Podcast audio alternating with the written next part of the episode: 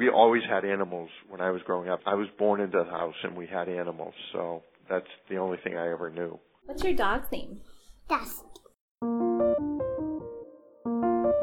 This is Made for Love, a Catholic podcast about real people living out the call to love. I'm your host, Sarah Perla. Today we're talking about those non human members of our families, our pets. Now, pets are not people, we all know that, but they are also not plants or rocks. So, according to St. Thomas Aquinas, animals have souls because they are living. They're just a different kind of soul. By the way, plants have souls too because they're alive. But no, your pet's soul is not immortal, and your pet doesn't have the same kind of freedom that you do. Okay, fine. Now that we've established that, let's talk about what pets bring to us as people and families. I have a cat, by the way. His name is Fitzwilliam. He's adorable. My name is Sarah Coffey, and I'm 25 years old, and I live in St. Louis, Missouri, with my husband Jesse and our little adopted cat named Stella. I found Sarah via a piece she wrote on her blog. I'll link to it on the show notes. She grew up with lots of animals. Well, my brother and I grew up in something of a zoo, but it was great. The first pet that I really was able to call my own was a little gray and white kitten that I got when I was four years old, and I named her Figaro after the cat in the Disney movie Pinocchio, because that was my favorite movie at the time. And she actually lived to be 20 years old, and she was my sweet little study buddy. She would always curl up next to me when I was studying all through high school and college, and she was just a sweetheart. I hope you remember that animated cat, Figaro, because that cat was so cute. But the real life Figaro had to compete with a dog for attention. We also had Josie, and she was this gorgeous Dalmatian dog, and we got her shortly after we got Figaro. And people told my parents often that Dalmatians would not be good with little kids, but she was the most amazing family dog, and she put up with so much. We dressed her up in Halloween costumes and took her on tons of road trips and hiking. She just she put up with all of it and she loved it all. And for a little exotic twist, Sarah and her brother also grew up competing on horseback. We had two horses that we really considered pets. And I think our best memories were with them. It wasn't with, you know, winning awards or competing or anything. Their names were Mickey and Willie, and they, like Josie, put up with quite a bit. How did that start? The story kind of goes as how we got into it is I was really shy and quiet when I was um, like four and five years old, and my mom wanted me to get into something that would just build my confidence and help me kind of come out of my shell. And so that's where horses came in. And my brother and I started taking lessons. I was four, he was two, I believe. And we, it was a big part of our lives throughout our entire childhood. So, did it work? Definitely. I I often got the horses that weren't that some they had you know little behavioral quirks and that really didn't bother me. It was a matter of learning how to respect the horse and working with them. It wasn't um, it wasn't a source of frustration if they weren't perfect. And I think that kind of goes with all of our pets. You know, none of them are perfect. All of them have some little weird quirk and and the, the horses were the exact same way. But that's kind of what made it fun. We're going to stay with that idea for a bit. Pets really are little individuals. They are all very different. And they're very different personalities from each other. Like Sally does not like to be picked up at all. But she loves laying on my lap. If I'm laying on the bed, she wants to be on top of me. So like she likes being on me, but she does not like being carried or picked up. Where Harry, that doesn't bother him in the least. Sally, when there's medical stuff I have to do to her, she doesn't like it, but she kind of puts up with it. Harry will fight me on it. this is Father Brian Mahoney. When my coworker Katie heard that I was working on an episode on pets, she said I had to interview Father Mahoney because he writes about his cats in the parish bulletin. I am Father Brian Mahoney. I am a priest of the Archdiocese of Boston. I've been ordained for uh, a little over 23 years, and I right now serve at the Chelmsford Catholic Collaborative, and I've been here for three years, and I am serving two parishes, the parishes of St. John's and St. Mary's. The cats are named Harry and Sally. Father was quick to note that he did not name them. No, no. So basically, what happened, the reason I got the cats was I have a friend, her name is Kelly. Kelly and I literally grew up together. Her mom and my mom, best friends forever. And I've known Kelly my whole life. Kelly was getting married, and unfortunately, her fiance was extremely allergic to cats. Um, he tried taking the shots so that he could live with the cats, but they only lasted a few hours, and then he would start filling up again. And so she knew if she was going to be married to him, she had to get rid of the cats. And so one day we were talking, and at that point I was living completely by myself in a parish. Uh, it was a small parish in uh, Sherborn, Massachusetts called St. Teresa's. And I really kind of assumed I would be living alone the rest of my priesthood at that point. And so I knew Kelly was really, this was really bothering her a lot. So I said to her, look at Kelly, if you can't find someone else, I'll take the cats for you. So Harry and Sally came to the rectory. They are very different personalities, but there's a couple of things that they both love. It's not unusual for me to come home at the end of the day and for them to greet me at the door. Or both of them love drinking out of the, the faucet, particularly the bathtub. It'll be funny. They'll like push each other out of the way or they'll sit in the bathtub and just start crying until I turn on the faucet so they can start drinking out of it. But Harry is the real love bug. Harry Harry will just sort of flap over if I pick him up and just start purring. Bishop Vann's two dogs also have that distinction. It's Bishop Kevin Vann from Orange, California. Gracie's very, very affectionate. I mean, she'll sit up in your lap all the time. Griffin will too. He's a little more independent. Gracie and Griffin are known to a lot of Catholics in the Orange Diocese as G and G. I have two dogs. I got them a year apart. The first one's a Lhasa Apso Terrier mix. His name is Griffin.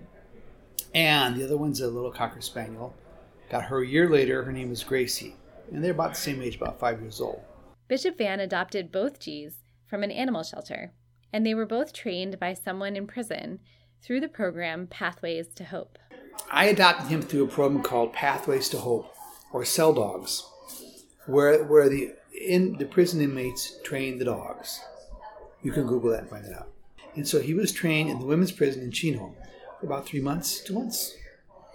And, he, and then he went back for a refresher. But he was a really good dog. He's really a good dog. Uh, no accidents or anything like that, you know. Bishop Vann likes to take his dogs to work once in a while and also on certain visits. But Griffin and Gracie are a lot of fun. I take them to the office one day a week and then I usually take them to some of our parishes where they have schools and walk around. And the dogs have great dispositions. You know, I always take them on a leash. They are a bit famous on Twitter.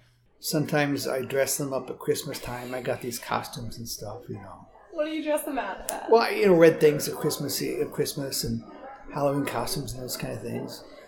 Did I mention that G and G can do tricks? And the Pathways to Hope program taught them some tricks. If I put a box of Kleenex on the floor and act like I'm going to sneeze, Gracie will bring me a Kleenex. And their most appropriate trick, as dogs belonging to the bishop, is. But also, Miriam, who's my secretary, and I taught them how to pray. So if we tell Griffin to pray, he'll jump up on his hind legs and put his hand, paws there like that. I said, Gracie, okay, you pray, put your head down. She'll put her head down between her paws. Now, Gracie and Griffin can look like they are praying, but Father Mahoney's cats join him when he prays. I go to sit in the chapel before the Blessed Sacrament, and pretty much it's pretty normal for one or both of them to come into the chapel with me. And many times I'll be sitting and praying, and they'll be laying on my lap, and I'll be sitting and patting them. They'll be purring. I'll be praying. Uh, you'd think it'd be a distraction, but it's actually not. It actually helps me to sort of stay. It helps me does actually it can help me to stay a little more focused. It's harder to get stuck in your head when there's a fur ball purring in your lap. It just reminds me that God is mysterious in how He gets us to hear Him, and He has used the cats many times in my life to get me to hear Him. And mainly, it's just to get out of my own head uh, and to sort of focus outward. The cats are just very good at that, and I miss them when they're not in the chapel with me because it, I don't know. I just I find it a lot of fun having them there, and I kind of think that they're praying with me as I'm praying. Father Mahoney has also brought the cats to say hi to the kids at the parish. I've actually brought the cats into like uh religious education class, faith formation classes, and the kids love it. Animals also just cause a lot of amusement. My last assignment, I was at St. Francis and Dracut, and there were some bird feeders that were in the. I had a back deck, um, and we had a sliding glass door.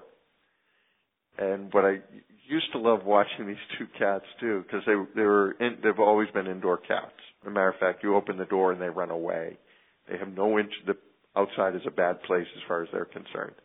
And so, what always fascinated me is I'd sit and watch them just sit and stare at the birds, and they would, you know, they would do that little chattering that cats do, and they would spend hours just sitting and looking at the birds and yelling at them. My cat does that chattering thing sometimes when he's watching birds at the window. And I don't know why, but it really lifts my heart in a huge way. If you're not an animal person, you may not get that, but it really does. I can't not smile if I see and hear him doing that thing. Here, I'll try to do it. They just bring joy and laughter into my life, and they help me um, sometimes to stop focusing on myself. And at the end of a long day, it's nice to come home to them because I don't have to talk to them quite like I have to talk to human beings. So at the end of the day, it's kind of nice to just have them there and they, you know, sit on my lap, they start purring. There's something consoling and soothing about the cat's purr and just being on you and sort of that connection with something else. So for me, I think that's what animals do. They they can bring us sort of out of ourselves. They again, every study has shown this, so it's not just my thinking this. They really can they lower stress. They bring that sense of joy and into pretty much any situation I'm dealing with. Amen. Let's stay with this idea that having a pet is good for one's health. Here's Bishop Vann again. They really have been been real good for me. I mean, I walked. I need to walk, so I walk them in the evening, and it's always you know as dogs do. When you come home, they're so happy to see you, and they're well behaved. Often, when it's a family pet, the burden of care falls on the parents. My seven year old goddaughter and I talked about that. Who takes care of him? Mostly mommy. Mm hmm. Do you think when you get older you'll take care of him? Yeah. There's potential here for the kids taking on some responsibility. Claire definitely loves having a dog around. Are you glad that you have Doxtino? Yes, because he's like so cute and fluffy and sometimes when when I like I like like taking his ducky away and throwing it. The fairy family also has a cat. What's your cat's name? Lily. What kind of cat is she? Then is Lily a Russian blue cat? Uh, partly. And the kids are attuned to wildlife in their neighborhood. Cousin Adelaide wanted to talk about birds. Redbirds or cardigans? Car- Cardinals? cardinals. Yeah. And also, Do you like the- birds? wait, what color is the male or the which? Okay. Reds. What color So- is the girl? Um, are we talking about cardinals? Yes. Talking about what birds. color is the girl? Cardinal. So, a girl cardinal has hints of red, but they are mostly brown. And one really interesting fact is um, when parakeets get older, you can tell if they're male or female really easily because the um, piece of skin at the top of their beaks, um, for females, it'll turn a dark reddish pink, and um, males, it'll turn a blue. Really? Yes. What else do you want to say about birds, Zilly? um, like the yellow birds are kind of nice. Are they? Do you do you see them outside your window? Yes. Do you have a bird feeder? Uh, yes. We have a bird feeder and we haven't put it at, any bird seed in it yet because it's so cold. We don't think the birds. I don't think the birds will come out. Yeah. Because it's so cold, but they might. There are also foxes and large birds around. Oh, I actually saw a fox running through somebody's yard when I was going to school one time. We were in the car. Yeah, one time I was walking home from the bus stop, and there was this one rundown abandoned house. The old dilapidated garage was the fox's home. So one of them, one of the like little the little babies walked up to me. So I just like I backed away because I was like, if it's a cub, then it's a mom. So run away, people. Now, when Sarah was a kid, she had to take care of Josie, the Dalmatian, with her brother. Josie had epilepsy. Got her medication, and it really became my brother and I's responsibility to make sure she got that medication so she wouldn't have more seizures. And of course, my parents, you know, were supervising, making sure everything was okay. But it was really, it kind of instilled in us a sense of duty and responsibility because we loved our little dog so much. And we knew the consequences if we got lazy or careless and didn't give her her medication, she would suffer. And this kind of grew as she got older and diagnosed with congestive heart failure. Um, it kind of just magnified that sense of duty and responsibility of taking care of her because she depended on us. Sarah sees pets as one way that human beings can learn bigger life lessons. Pets don't just provide companionship for families, for kids and parents, but they also um, they provide a lot of opportunities for some really great life lessons. And one of those is compassion in suffering, learning to, you know, have a big heart. And you know, when you watch an older pet fight a sickness, or when you have to make the decision to let them go peacefully when the time comes, that's you know making a lot of selfish decisions, selfless, sorry, decisions for the sake of the animal, even though they're they might be really hard for you to make. And animals should be treated well and cared for. Learning how to respect God's creation, learning that you know animals aren't here for your own entertainment, and you can't and shouldn't just discard them when there's a struggle or when the new wears off. And unfortunately, you know, it's not it's not automatic that if you have a pet, you're going to learn these things because animal shelters are full of dogs and cats whose owners just abandon them or abuse them or whatever.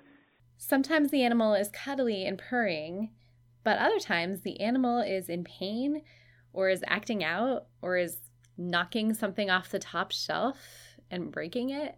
Having pets has the potential to bring selflessness out of parents and kids as you take care of an animal throughout its whole life on good days and bad days. Sarah showed sacrificial love when Figaro was sick. One virtue that you can learn probably the most is just self sacrificial love. And I learned this from my sweet girl Figaro, who I mentioned. When she was about 15 years old, she got really sick, and we had to give her, I had to give her fluids at home through an IV, just sticking the needle in, the, in her back and, and waiting for her to absorb the, the fluids. And lots of medication and and lots of time spent going back and forth from the vet to get her healthy. And it's time that I could have spent elsewhere. I was in college at the time, so there was a lot going on. And it was a lot of early mornings and late nights taking care of her and making sure she was comfortable. But it was totally worth it to see her healthy and comfortable again once we got through all that. And then, when it was time to say goodbye to Figaro, at the end of her life, when she got really sick again, and stopped eating, having to make the decision to let her go peacefully when it was, you know, it was the best thing for her, even though it was emotionally really, really hard on me. Having pets and taking them through those hard times, it really teaches you to choose what's best for your pet. I had to choose what was best for Figaro, not what was best for me emotionally, but it really teaches you love and that's willing the good of the other. And I think that's this being applied to many other situations in my pet owning life. Um, it's definitely influenced my understanding and application of what self sacrificial love is in other areas. Yes, it's an animal, but this sacrificial love muscle is the same one that you need for marriage and parenting. Ultimately, I think pets and animals are God's beautiful creation, and it's really up to us to care for them, to respect them, to give them the best life that we can. And in doing so, they really teach us how to love and give of ourselves, which it absolutely translates in other aspects of life, especially family life and in marriage. Sarah and her husband are currently practicing this love with their kitty cat, Stella. She has been a challenge. We'd be playing with a toy and she'd just latch onto an arm or a leg or a foot and wouldn't really let go. So it was kind of a painful process at first. And, you know, we all want to our pets to be sweet and snuggly, but at the end of the day, they're animals. And so it really kind of helped me learn even more how to be patient with her and just sometimes they need more space. They need more patience, especially when they've come from a background that's been particularly rough um, if they were feral or abused or whatever. Stella is starting to get it. She's really beginning to learn that there are boundaries and that we can play but not attack. And so that's been really fun to watch with her. The fairy's cat, Lily, is still learning. But when she bites me, it doesn't really hurt. Also, when she scratches me, it kind of hurts. Because I've had her scratch me a lot. Cousin Zaylee isn't so sure about that. But two times she slapped me. Oh, I'm sorry. So I fought getting a cat for a while because I don't like how their fur gets everywhere. But as my mom put it, what's a little fur between friends? And Fitzy brings a lot of joy into my life. Seeing his little face waiting at the window is pretty much the best. So if your kids have been begging you for a pet, I hope this episode nudges you a little bit in that direction. Oh, and if you've ever wondered what break time sounds like at the USCCB meetings, here's a clip.